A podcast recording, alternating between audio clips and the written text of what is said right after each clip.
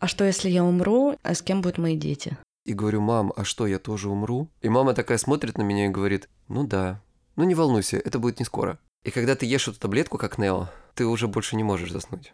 Ну чё, чувак, лоханулся ты. Вдруг они с красными розами придут, и я не люблю красные розы. А интересно, а бывший придет на мою? А я представляю, что я попаду на какой-нибудь остров и буду пить текилу с утра до вечера, танцевать. Надеюсь, меня не лишат родительских прав после этого выпуска. А может быть, будет хэппи-энд? Пожалуйста.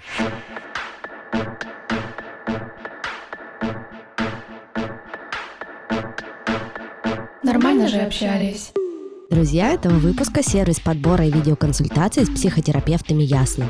Одна из самых распространенных причин, по которой люди впервые приходят на платформу, это страх смерти и все, что с ним связано. Эта тема является триггером практически для каждого из нас, а еще, к сожалению, табу. В обществе не принято об этом говорить, поэтому единственный способ справиться – поговорить с профессионалом, проработать уже имеющийся опыт или обсудить все, что так пугает, и найти поддержку. Сервис «Ясно» существует с две тысячи семнадцатого года. Сейчас на платформе работает больше тысячи тщательно отобранных психотерапевтов, а их услугами пользуются более сорок тысяч активных клиентов. Это простая и удобная платформа, с помощью которой каждый сможет найти подходящего специалиста. «Ясно» можно пользоваться на любом устройстве и в любой точке земного шара, где есть интернет. Сессии проводятся по встроенной видеосвязи на сайте сервиса. пятидесятиминутная сессия стоит две тысячи восемьсот пятьдесят рублей, и чаще это дешевле, чем обычная офлайн-сессия. А с моим промокодом «Оля» при регистрации первая сессия будет еще на двадцать процентов дешевле. Промокод вводить латиницей за главными буквами О Л Y A. Ссылку на платформу и название промокода я оставлю в описании к этому эпизоду. Идите на «Ясно», а еще обязательно послушайте этот эпизод. Сегодня у меня в гостях известный психолог и ведущий подкаста «Чай с психологом» Егор Егоров. Мы решили снять, наконец, все табу и поговорить о страхе смерти и о том, как с ним жить. Привет! Привет-привет. Это парень с Кубани, лысый, красивый, психолог. С губами. С губами. Егор, спасибо большое, что согласился принять участие в этом эпизоде. Mm, да мне приятно, что ты. А поговорим мы сегодня про страх смерти. Вообще смерть, она в обществе очень табуирована. Об этом говорить боятся и не знают, как об этом говорить. Я бы хотела, угу. наверное, этот вопрос с точки зрения психологии обсудить. И так как я мама, так как у меня есть дети, меня еще очень такой волнует вопрос, как правильно с детьми об этом говорить. Как сказать ребенку о том, что их близкий человек ушел из жизни, да, как, возможно, подготовить к этому ребенка. И, наверное, такой мой самый основной страх, с которого бы я хотела начать. А что, если я умру? А с кем будут мои дети? Я очень много летаю просто на самолетах, а я немножко боюсь летать. И каждый раз, угу. я когда сажусь в самолет, я думаю: господи, лишь бы не умереть, с кем-то мои дети бедные останутся, да кому они вообще нужны? И иногда у меня это доходит прям, знаешь, до какой-то до паранойи. А в чем это? Это именно какие-то, ну, такие мыслительные какие-то у тебя штуки, конструкции? Что ты имеешь в виду, говоря, доходит до паранойи? Ну, слушай, я тут недавно села в самолет, и мне пришла эта мысль... А, вот начался, началась вот эта турбулентность. Я сижу и думаю... Ага. И я понимаю, что у меня даже воздуха не хватает, когда я об этом думаю. Думаю, все, сейчас самолет упадет. И я не думаю про то, что я умру, моя жизнь закончится, а я еще вот это ага. не попробовала, и вот это. А я думаю о том, что, господи, а с кем мои дети останутся вообще? А кому они будут нужны? Ага. А кто о них позаботится? А я же в свои тридцать лет им еще там квартиру не купила, на машину не заработала. И, в общем, у меня начинают эти мысли просто сжирать там с- со всех сторон, и-, и вплоть до того, что я начинаю задыхаться. Я знаю, что uh-huh. мы обсуждали этот вопрос, там, знаешь, между собой, там, с моими подругами, у кого тоже есть дети, но именно я вот через детский какой-то вот этот вопрос, да, раз меня это uh-huh. беспокоит, и у многих такое. Почему нам вообще это в голову приходит? Какая-то это неуверенность какая-то в себе или ш- что это такое?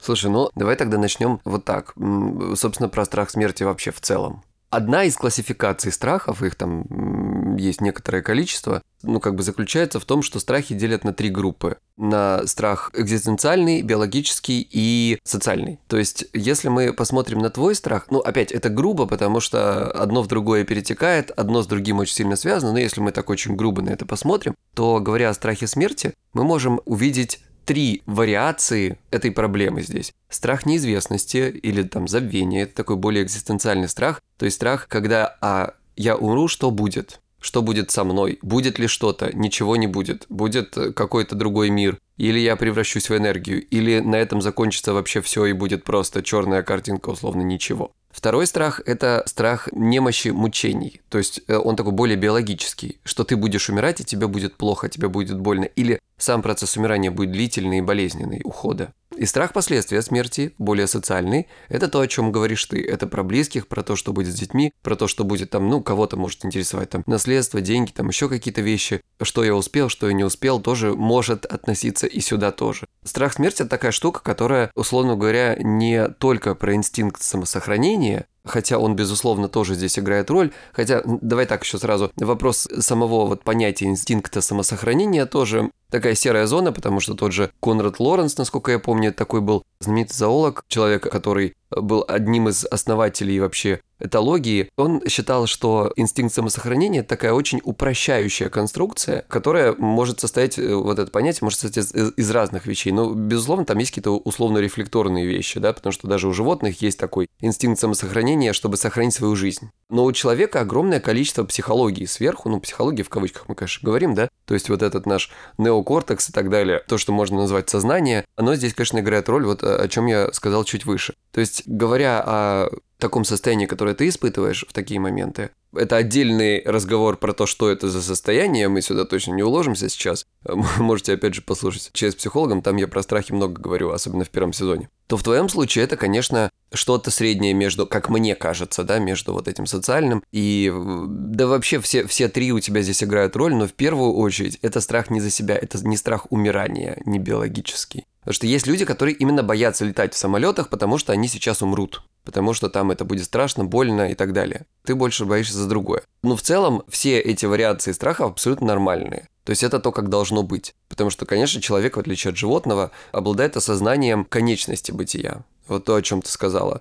В определенный момент, слушай, я тебе расскажу такую историю, я припоминаю, как это было у меня в детстве, когда я первый раз в жизни осознал, что я вообще умру. Что я человек, люди умирают, а значит, я тоже умру. Знаешь, как это? Такая прямая логика. То есть это очень про то, что ты сказала в начале, о том, что тема табуированная в обществе. Я бы не сказал, что она табуированная, она скорее вытесняемая. То есть она совершенно не табуированная, но постоянно защитами это...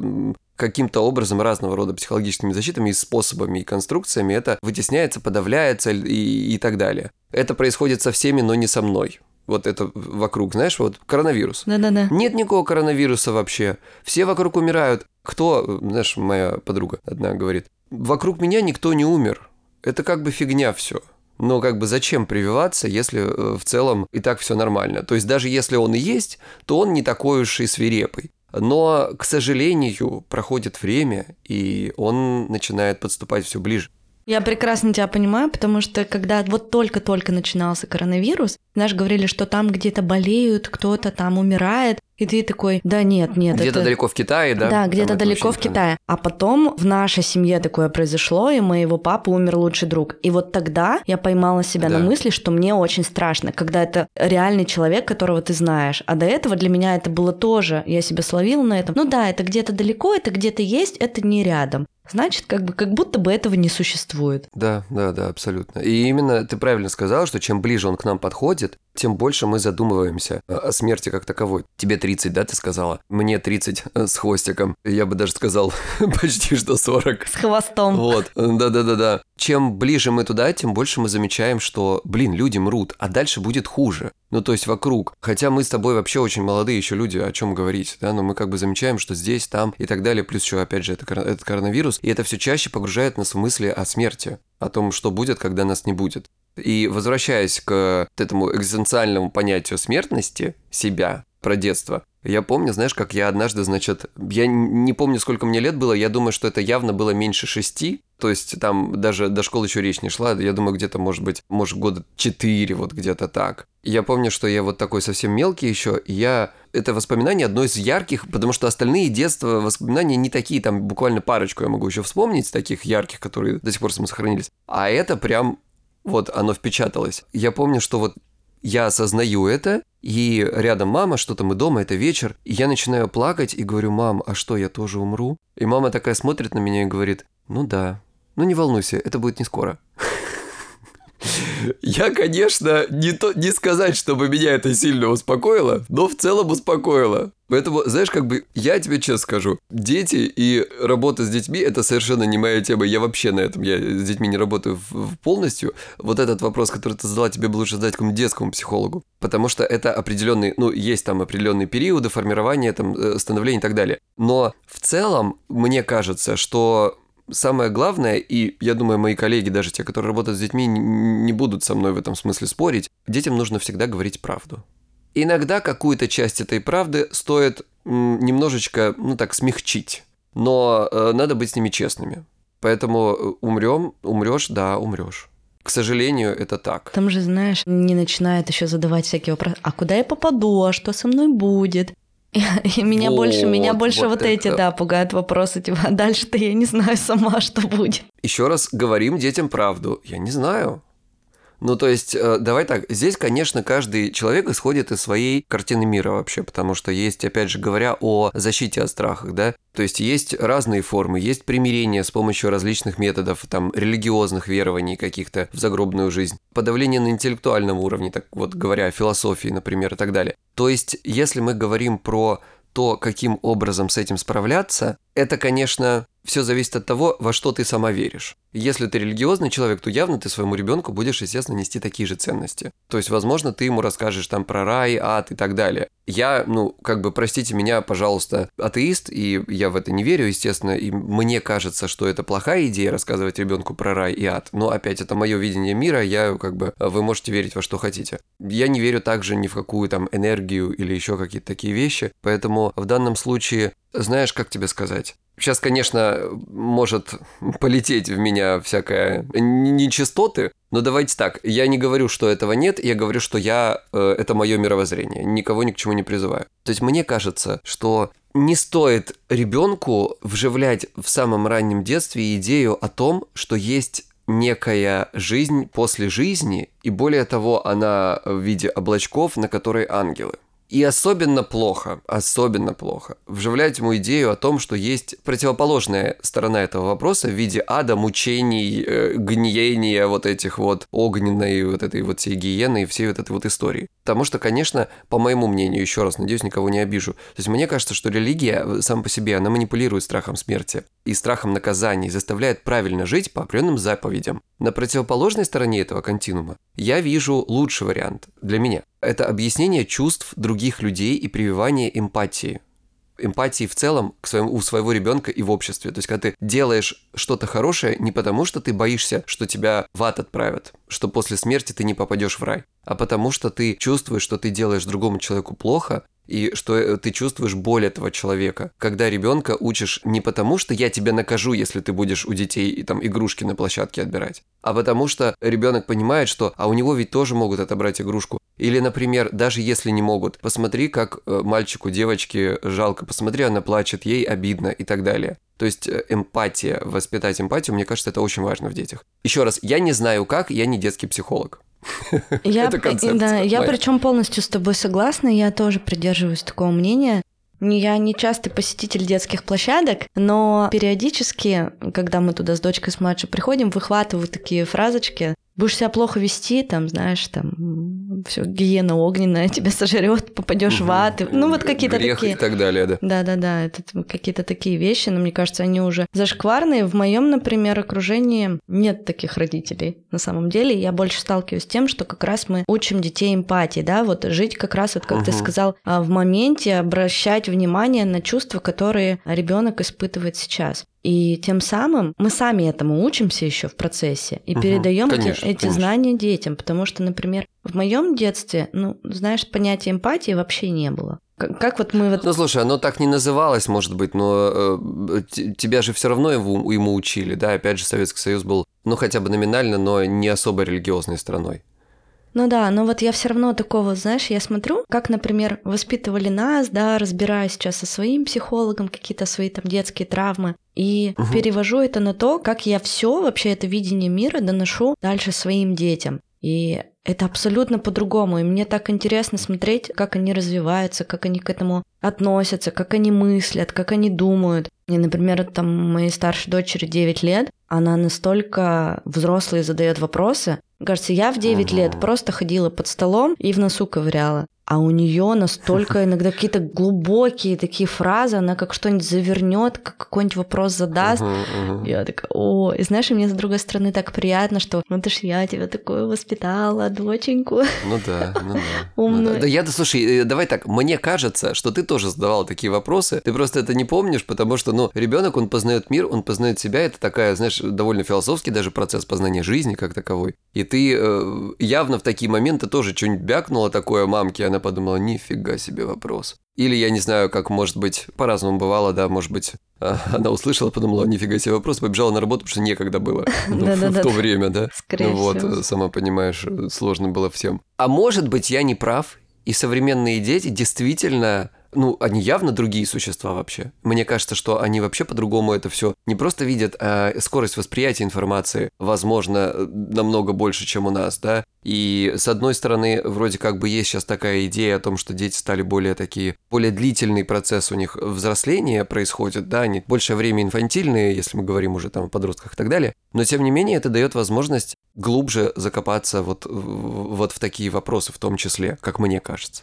Опять же, говоря про способы, каким образом люди в целом вообще делают что-то с этим страхом смерти. Вот один из способов – это ритуализация, между прочим. Ритуализация – это сделать какую-то штуку магическую, сделать, каким-то образом, за, ну, там, помолиться, сходить в церковь, поставить свечку, заказать там какой-то что-то молебен. Или если, например, речь идет про человека умершего, твоего близкого. Я сейчас совершенно крамолу скажу, вы простите меня, пожалуйста, ну, еще раз. Это мое мировоззрение, я здесь вообще, вот, вот здесь я совсем вообще никого не призываю. Мне кажется, что идея похорон как таковой в нашей культуре и во многих-многих других культурах критически преувеличена. И она преувеличена именно из-за страха смерти.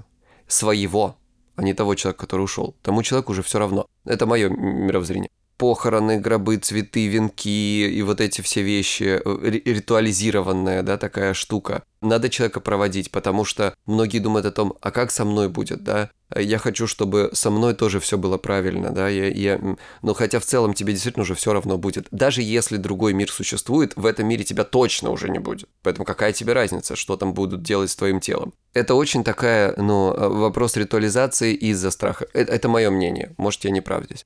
Когда это принимает определенные формы навязчивости, это становится чем-то вроде о ка эр, обсессивно-компульсивного расстройства, да, когда человек множество раз молится, множество раз делает какие-то восхождения, ну, знаешь, как-то сказать, когда там паломничество, вот такие вещи, для того, чтобы избавиться от грехов, очиститься еще больше, больше, больше. Это очень похоже на о ка эр. Я как бы ни на что не намекаю, потому что сейчас за это в России статья. Поэтому как бы каждый думает как хочет, но я со своей точки зрения вижу это... Понимаете, это хороший способ в моменте уйти от проблемы и сделать что-то, сделать себя спокойнее. Я понимаю, почему мы так делаем. Более того, я когда-то, чтобы ты понимала, был очень религиозный человек. Очень. Я до сих пор помню молитвы наизусть. Но я понял, что... Я пришел к определенным выводам, и когда ты ешь эту таблетку, как Нео, ты уже больше не можешь заснуть. Такая вот история. То есть я считаю, что после моей смерти не будет ничего. Пустота. Да. И это очень страшно на самом деле. Это было безумно страшно при, прийти к этому выводу. Как бы я долго к нему шел, и был такой момент, вот когда я говорил, я не знаю. Вот сейчас я, к сожалению, уже не, не знаю. Ну, понятно, что там ноль целых ноль ноль ноль ноль один процента. Там. Прикинь, я офигею вообще. Я такой умираю, короче, херяк, а там что-нибудь... А там, а там э, Кришна, да. Или там кто-нибудь там сто пятьдесят руки мне говорит, ну чё, чувак, лоханулся ты. И я такой, блин, соречки. А он говорит, не, все, иди, там у нас какой-то специальный ад будет для тебя. Не знаю, ты будешь э, слушать русский рэп. До конца своих дней. Простите. Моргенштерна на репите просто. О май гад, правда. Поэтому, эм, говоря о том, каким образом справляться со страхами, уже конкретно твоими, например, это любой страх, абсолютно любой, включая страх смерти, это та вещь, которая, знаешь, как бы стоит на трех китах. Любой человек, который испытывает какую-либо фобию и ее там какую-то форму выражения там в виде, не знаю, чего хочешь, вплоть до панических атак, он прибегает к трем предпринятым попыткам решения, как у нас это называется в нашем методе. Это попытка справиться с проблемой, которая не приносит результата. Обычно, поскольку страх, ну, в данном случае страх, он не уходит. Если бы эта предпринятая попытка решения сработала, то она была бы не предпринятая попытка решения, и как бы эта проблема бы растворилась. То есть, итак, три пэ пэ эр – это избегание с костылями в виде всяких противотревожных, например, препаратов в случае с э, тревогой, страхами и так далее, или, например, верований в случае страха смерти, или каких-то обрядов, или, ну, то, о чем мы уже поговорили. Избегание, просьба заверения или разговоры о проблеме. Хороший пример – это ипохондрия. Например, вот когда это страх, здесь страх смерти, не всегда страх смерти первично, но давай так, страх смерти, страх болезни, биологическая такая история. Хотя тоже, еще раз, не всегда, но mostly, в основном. Когда человек избегает чего-либо, то есть он боится, что с его организмом что-то не так, что у него с сердцем что-то не так. Он либо полностью избегает этого, мыслей об этом, обращений к врачам и так далее, либо он, наоборот, очень много об этом говорит, разговоры о проблеме, да? Запрос на заверение может быть в виде разговоров со своими друзьями, которые говорят: «Чувак, да у тебя все нормально, посмотри, ну это давление, ну тебе двадцать лет, ну какое давление, о чем ты?» Либо и... Обычно это все идет вместе. Попытки пройти определенные анализы, походить по врачам, узнать, что с моим организмом все нормально. Просьба заверения. Еще раз, успокоение, да? На время это успокаивает, поэтому оно начинает повторяться. И третий кит, так скажем, третья предпринятая попытка решения – это контроль, приводящий к потере контроля. То есть вот три вещи – избегание, заверение и контроль. Контроль, о чем я говорю насчет третьего, это ситуация, когда человек начинает контролировать, пытаться контролировать свои симптомы. То есть, как у меня бьется сердце? А давай-ка я не буду сейчас лишний раз вставать, бегать, ходить, потому что я чувствую, как у меня растет давление, я чувствую, как у меня сильно бьется сердце. Это может быть... Ну, то есть, он начинает беречься, короче. И этот контроль приводит к потере контроля, потому что чем больше ты бережешься, чем больше ты обращаешь внимание на свои телесные жалобы, тем сильнее они в твоем психологическом пространстве, да, и тем больше любой какое-то маломальское поднятие пульса для тебя является уже поводом сильно беспокоиться. Так вот формируется расстройство. Говоря про страх смерти, избегание, я сказал, это вот разного рода костыли в кавычках, да, скажем так. Просьба заверения и разговоры о проблеме – это интересная штука, и иногда в случае страха смерти она может помочь, если мы говорим про не просто разговоры с, ну, там, с какими-то друзьями, хотя это тоже может помочь, у всех друзья разные, опять же, да. То есть кому-то и правда может помочь разговор со священником, вообще нет никаких вопросов. Но разговоры о проблеме в данном случае идут в социокультурном контексте. Есть огромное количество фильмов, невероятное количество книг, если мы говорим про там философию, например, и религию в том числе, да, которые постоянно человечество постоянно говорит об этой проблеме. Эта проблема нас беспокоит. Мы единственные, возможно, единственные существа на планете, которые понимают конечность своего бытия. Конечно, просьба заверения, да, что после этого есть что-то. Или вот видишь, как мне мама сказала, ну это будет не скоро, да, это такое немножко костыль избегания. То есть в данном случае эти же ППР точно так же работают. Что касается контроля, то здесь, вот видишь, он может быть за контроль по, за здоровьем, например, повышенный. Или контроль в случае с, если я, например, меня не станет, что будет с моими детьми, да, это будет какой-то определенный контроль в виде, как так заранее устроить жизнь, завещание и вот прочие такие вещи. Они очень неплохие на самом деле, и они, правда, успокаивающие, в этом нет ничего такого ужасного. Еще раз, мы не рассматриваем здесь страх смерти как патологический страх. Но механизмы все равно такие же. Как бы, если это все усиливается и это становится патологичным, тогда мы это видим, и механизмы, опять же, работают точно так же. Я хотела рассказать, что я, например, вот ты сказала, что ты думаешь, что будет после твоей смерти, там будет пустота. А у меня периодически такая, знаешь, лежу, рефлексирую, думаю, так, что бы я хотела, вот, типа, вот если я умру, вот что-нибудь там, кирпич мне на голову упадет, а какие бы я хотела угу. себе похороны? Я начинаю там фантазировать, думаю, так, надо всем сказать, угу. чтобы только белые цветы принесли. Или такая думаю, угу. блин, мне, я бы хотела, чтобы меня, конечно, кремировали. Потом себя ловлю на мысли, думаю, господи, блядь, тебе тридцать лет, а ты думаешь о том, что после смерти ты хочешь, чтобы тебя кремировали, а не жрали тебя черви угу. в земле. Слушай, у меня до тридцати была такая вот история, прям... прям думал, фантазировал? Меня тема очень беспокоила. Угу. Ну, у каждого в свое время. Да, я еще думаю, так, а где мой прах рассеет? Или в землю закопать? Короче, я там уже все такая себе придумала и близкому кругу друзей рассказала. Что делать? Ну, правильно, молодец. Вдруг они с красными розами придут, и я не люблю красные розы. Сейчас еще люди подкаст послушают, если... Да, конечно, это будет очень важно с того света смотреть. Ты такая, блин, вот сука с красной розой пришла. Ну, ну, ну вот, вот всегда, вот, вот всегда ее недолюбливала, да? Вот назло мне сделала. И венок еще какой-нибудь сраный пластиковый принесла. Ага, ага. Да, мне кажется... На дверь себе его повесь в Новый год, блин.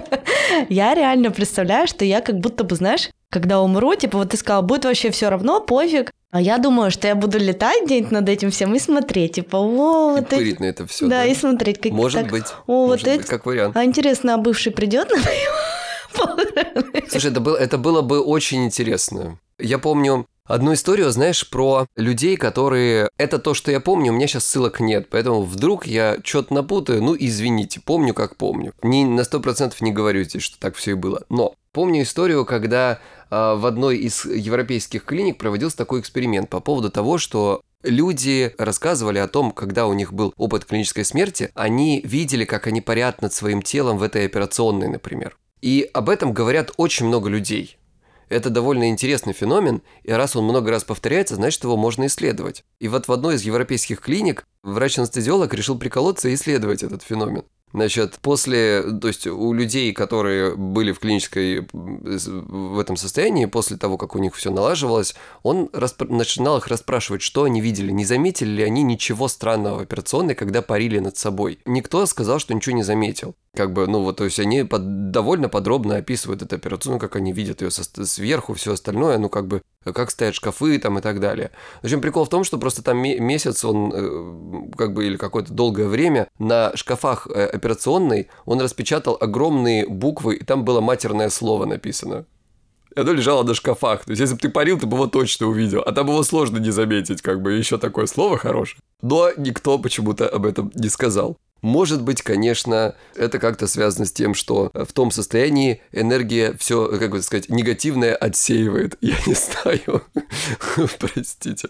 Ну, короче, слушай, если серьезно, то я до сих пор как-то немножко, ну, как сказать, меня тоже до сих пор интересует эта тема. Я сейчас как-то так больше уже в каком-то ключе искусства к этому начинаю, этим начинаю интересоваться. То есть вот недавно я смотрел фильм, называется Ларс фон Триера, который называется «Меланхолия». Ты не видела? Не, не видела. Он, он, он очень классный.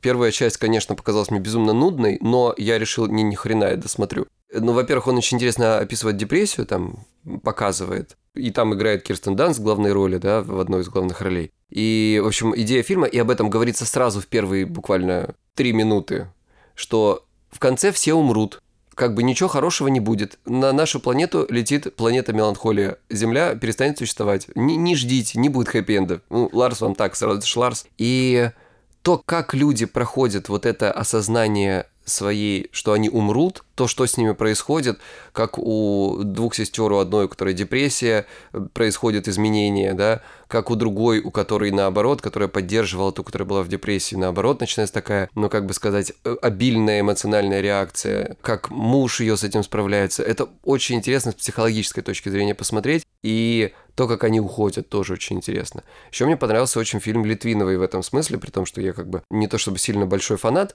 но «Последняя сказка Риты» очень хороший фильм, мне показался, про смерть, потому что он про наш... Вот он очень близкий нам, знаешь, там показаны... Вот у нее есть э, такие сны у Риты, которая лежит в больнице и готовится как бы к смерти. Очень такие русские, знаешь, вот гроб, снег, вот эти цветы, которые бросают, знаешь, за... за гробом, когда его несут. Это очень, вот знаешь, причитающие там бабки. И вот знаешь, вот это вот она там что-то заходит в подвал, а там гроб стоит, и ее как бы ведут, и говорят, ну пора, пора уже. Кто-то плачет, кто-то смеется. Ну это очень про русские похороны. И ты знаешь, что тот, я почему об этом рассказываю? Потому что проживание вот этого опыта даже у себя внутри, то, о чем ты, например, думаешь, это вещь, которая в целом уже облегчает ситуацию. И вот здесь, я думаю, очень э, к месту было бы сказать, что делать, если мы говорим про себя. Каким образом, ну, если не избавиться от него, вряд ли получится от него избавиться, все-таки это наша особенность человеческая, то как минимум сделать так, чтобы он уменьшился или не, не становился патологизированным и не, не мешал нам так сильно жить. Ну да, облегчить. А... Вот ты можешь рассказать, и я вот чуть-чуть расскажу, да, про себя, что вот угу. я сделала, чтобы мне стало полегче. Давай, давай, интересно. Ну вот раз у меня такая была именно страх за детей, и что там, я ничего им не смогу дать, и что вот они останутся угу. там без ничего, там ни финансов, и копить я не умею, и счета у меня нет. Я тогда подумала, так, раз меня это очень сильно заботит, значит, мне нужно открыть им счет. И да. я открыла на старшую дочку, пока я сделала ей страховой счет. Во-первых, застрахована она полностью вообще от всего.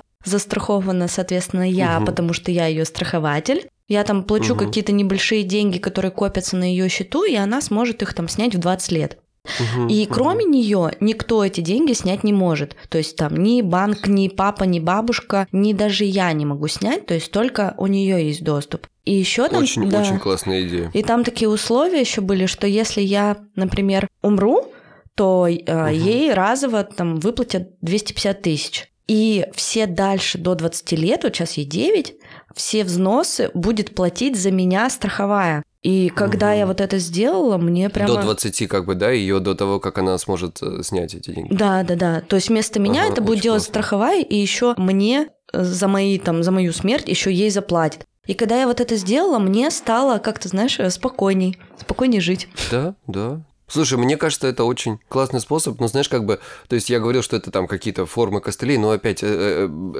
не в смысле костыль, это страх смерти, это не, не проблема, если он не патологичный. В твоем случае это не, это не патологичная проблема, да, в твоем случае это действительно объективная реальность, и правда, надо подстраховаться, и ты очень здорово придумала, ну то есть... Я прям возьму на вооружение. Это мне подружка сделала, она стала страховым агентом. И, в общем, всем рассказывала, какая страховка крутая вещь. А я все время к этому, знаешь, скептически к этому относилась. И типа, да что, эти страховые, да если она вообще там банкротит, да лучше деньги в банк отнести. На самом деле я тут получила еще много бонусов. И мы сейчас, когда у нас платеж подходит раз в квартал с дочкой, я говорю, так, Аня, пора платить за страховку. У меня на платеж денег не хватает, может, тебе палец сломаю? Она такая, да, давай, что? Нормальная тема. Прекрасная мать, молодец. Ну, в смысле, ладно, если она понимает, это правда классно. Да, да, мы смеемся, конечно, над этим. Она говорит, так давай лучше тебе сломаем. Я говорю, так у меня выплата меньше. Твои пальцы дороже. Да-да-да. Господи, это какой-то ужас вообще сегодняшний выпуск у тебя. Ты понимаешь, сначала я рассказываю про то, что, ну, про то, что в России сейчас нехорошо говорить, а потом мы с тобой ржем над тем, как ребенку пальцы ломать, что у них дороже. Прекрасно. Надеюсь, меня не Мне лишат нравится. родительских прав после этого выпуска. Шутки шутками, но реально, как бы это классная тема. Пальцы, конечно, у нас целые. Мы просто, у нас с чувством юмора все нормально, мы шутки шутим с дочкой. И я поняла, да, что мне, когда я это все проделала, мне стало прям очень спокойно. И даже летать угу. стало спокойней. И вот мы полгода уже застрахованы. Кайф. Мне как раз страх сильный. Вот это, знаешь, когда прям, ну вообще ты уже не можешь. И... Да, да, да. Да, и ты хотя бы немножко снимаешь напряжение. Ну да, там хотя бы что-то им останется там от меня. То есть теперь тебе останется больше, как сказать, в большей степени ты будешь теперь бояться за себя. Хотя нет, ты все равно не будешь в большей степени бояться за себя, все равно ты будешь больше думать о детях. Слушай, я вообще ничего Но, не боюсь, не мне менее. кажется. Ну, типа за себя мне вообще не страшно. Не, я имею в виду в плане смерти. А, в плане смерти, ну, да. Но мне, я иногда тоже вот, когда лежу, там рефлексирую, свои мысли гоняю в голове, и я понимаю, что мне, наверное, вообще не страшно. Типа я представляю себе, вот ты представляешь пустоту или там, а я представляю, что я попаду на какой-нибудь остров, например, и буду пить текилу с утра до вечера, танцевать. Смотрел фильм «Бумажный дом»? У них mm-hmm. сериал, у них там один из сезонов начинается с того, что они там на острове живут, они там провели ограбление, и вот сезон uh-huh. закончился, все они. И в следующем сезоне он начинается с того, что там пара, которая там больше всех всем нравится в сериале, они на острове, отдыхают, пьют коктейли, спят в гамаке. Я вот себе примерно вот так рай представляю. Ну, типа, не рай, точнее, а то, что угу. будет со мной после смерти. Типа, я тоже не особо верю. Не, ну ты это. правильно сказала, это твоя форма рая, да? Да, да, это типа моя форма рая, я себе представляю, что это будет все именно так, и ну, да. будет, типа, за... зашибись. Ну, главное, чтобы ты в это хорошо верила. Ну да, по сути... Ну, на... Это вся загвоздка, на... понимаешь? На что ты как бы... себя проецируешь, ты, по сути, в это, в это и веришь. Ну, в целом, да, понимаешь, здесь, как тебе сказать, короче, смотри, если мы говорим просто про... Ну, давай, ладно, на твоем примере. Проблема заключается в том, что иногда ты можешь не до конца в это верить. Понимаешь, у тебя остаются сомнения. И чтобы развеять свои сомнения, ты должна делать что-то. Это либо мыслительные ритуалы, либо совершенно какие-то... Ну, например, тебе может захотеться... Что ты там пьешь? Текилу? Текилу пью, да. Ну, вот, может быть, тебе захочется сделать алтарь текилы и молиться ей четыре раза в день, ну, потому что... Чтобы самой себе доказать, что я в это верю. Потому что а ты же иногда думаешь, а вдруг я умру, короче, и не будет никакой текилы, блядь. Кстати, нет, вот я вообще об этом не думаю. Типа, я просто себе, ну, представила, что это будет вот так. Типа, и у меня нет мысли, а что, если это будет не так? Ты же поняла, что я не о тебе сейчас говорю, да? Ну да, ты же сказал, что на твоем примере. На твоем примере? Ладно, короче, давай так, я серьезно. Говоря про то, что ты сказала, про твой способ, это классный способ, во-первых, смотри, сделать какие-то действия, как бы предвосхищающие, да, страховка, отличный пример. Во-вторых, это думать об этом в целом, интересоваться этим вопросом, да, интересоваться этим вопросом в... в книгах, в фильмах, в философии, да в той же религии, интересоваться этим вопросом для того, чтобы его познать и для того, чтобы сделать, не то чтобы сделать какие-то выводы для себя, а просто как процесс познания. Вот именно этот процесс, он сам по себе сильно облегчает, потому что, например, в нашем методе есть так называемый способ фантазия страха. Он основан на стратегеме «погасить огонь, добавляя дров». То есть это когда ты, думая о смерти, многократно-многократно думая о ней, читая про нее, смотря про нее, ты начинаешь гасить э, вот эту яркую эмоциональную реакцию на нее, на эти события. То есть, э, если мы говорим, например, про... Э, это не какой-то специально изобретенный нашим методом психотерапии, какой-то специально изобретенная техника, поскольку, например, ну, если мы вспомним там Сенеку, он был приговорен Калигулой. Перед тем, как подписать этот самый смертный приговор, его отправили на остров Эльбу. Как вы помните, Калигула был тот еще товарищ, он мог устроить очень интересную смерть и очень страшную. То, соответственно, Сенека был в полном неведении, что с ним будет, и он успокаивал себя, несколько недель он провел на острове, и он успокаивал себя тем, что он представлял разные самые ужасные пытки, ему становилось легче. Именно успокаивало, потому что сам процесс ужасный, представление этого. Но он так немножечко себя в этом смысле поддерживал, вот, опять же, погасить огонь, добавляя дров. И когда его приговорили к смерти в результате, он должен был перерезать вены. И он смог это сделать со спокойствием и большим достоинством. И та же самая история про японских, например, самураев, да, которые многократно представляли свою смерть, ведь поскольку если они в голове у себя уже в своих фантазиях много раз умерли, то бояться уже нечего, страх снижается. Вот так же и у нас. Я не говорю о том, что давайте мы сейчас все погрузимся и ду- будем думать постоянно о смерти, это может на многих не очень хорошо сказаться. Но как бы если у вас есть какие-то такие переживания, иногда полезно изучить этот вопрос. Посмотреть фильмы, почитать книги и так далее. Без такой особого какого-то суперпристрастия, особенно если у вас сниженный фон настроения или депрессия, не дай бог, если у вас депрессия, просто не надо это делать. Поэтому мы здесь в целом говорим про человека, который находится в нормальном состоянии духа. В этом смысле может помочь. Ну, мне, по крайней мере, стало сильно легче. А потому что вот этот процесс, как бы, который, ну, мне нужно было смириться, как мне казалось. То есть я уже не могу, я не могу уже пойти обратно и представить, что я умру и попаду там в рай или еще во, во что-то, да? Но я никак не могу, не мог смириться еще с тем, что я умру и ничего не будет. И вот эта мысль, знаешь, она, она безумно пугала в свое время. И я понял, что, ну, для меня это, это, может быть, я не прав, я для себя так решил, что поскольку ничего впоследствии не будет, то, значит, ценность того, что я сейчас делаю, очень велика. Это, если здесь перегнуть палку, тоже не очень хорошая история, но тем не менее. То есть, значит, мне нужно сделать здесь так и быть здесь тем для других, для себя и так далее, человеком, который что-то после себя оставит. И вот это, кстати, что-то после себя оставит, я не имею в виду, в смысле, там, у меня нет какой-то идеи, не знаю, там, построить монумент или еще что-нибудь, да, но, но имеется в виду быть для своих родных, для своих коллег, для своих клиентов, для еще кого-то, да, в этом смысле, там, помогать людям и так далее. Но это, это мой, мое решение, да. Кто-то принимает решение стать самым знаменитым, кто-то принимает решение посвятить себя другим людям полностью, да. Кто-то при, принимает решение вложить все, что можно в детей, потому что дети — это, ну, как бы ты, твоя, как сказать, твое продолжение рода и так далее. Кто-то принимает решение писать книги. Ну, вот на самом деле, да, дети — это, это ты, это продолжение тебя. Я общалась с одной девушкой, которая потеряла ребенка. И, ты знаешь, она сказала такую мысль, уже прошло какое-то время, ей очень сложно это далось, да, с помощью психотерапии, но она пришла к тому, что дети — это не равно мы. И вот когда к ней пришло осознание, что ребенок это не ее собственность, да, что это отдельная жизнь, это угу, там угу, не ее рука, это не ее нога, это даже не кусок ее сердца. И вот только когда с помощью терапии она пришла к этому осознанию, что ребенок это отдельный человек, ей стало легче после этого. И, и ну, я, конечно, да, я стала правильно. тоже задумываться об этом, что все равно, конечно, когда ты становишься мамой или там папой, ты все время думаешь, ой, да это мое продолжение. Но на самом деле очень сложно вот это осознать, что ребенок это не равно ты. Но это к вопросу о сепарации. У тебя этот вопрос еще более ярко станет через какое-то время, я так подозреваю, прям особенно ярко. Мы уже несколько... Ну, я сказал для кого-то, понимаешь? Поэтому, то есть, каждый для себя сам решает. Я не сказал, что это там правильно или идеально. Да.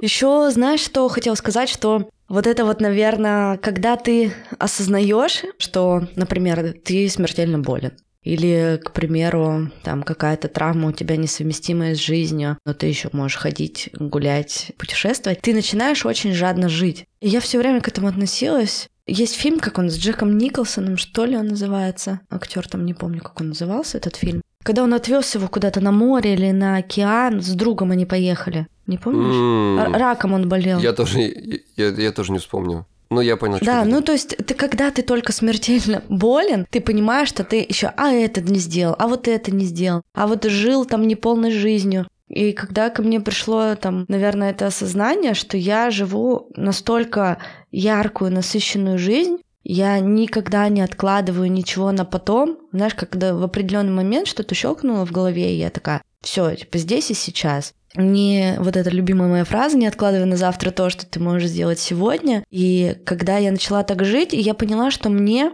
на самом деле не страшно где-то внутри, в глубине себя признаться, что даже если я умру, у меня была офигенная жизнь. То есть не так, что, знаешь, что это синдром отложенной жизни, что да, там я заработаю денег, да я когда-нибудь поживу, да я когда-нибудь попутешествую, ну там любые какие-то вещи. А ты такой просто живешь каждый день, и я себя поймала на мысли, что я просыпаюсь с утра и думаю, господи, блин, я такой счастливый человек, у меня все есть, у меня такая классная жизнь, я делаю такое хорошее дело, я получаю удовольствие, у меня там офигенные дети. И когда ты вот в этом состоянии находишься, что ты не откладываешь на потом, или что пока тебе не скажут, что у тебя смертельный диагноз, и ты такой, знаешь, быстрее, быстрее, быстрее бежим, я еще, блядь, в Париже не был, там, или у башню не видел, или что-нибудь, такие, такие вещи. Ну, ты знаешь, многие люди говорят, которые находились, попадали в такую ситуацию, да, с смертельным диагнозом, они как раз говорили, что да, это ужасно, ну, через какое-то время, да, когда они проходили вот эти все процессы примирения с этим, что это одна из тех вещей, одна из лучших вещей, которые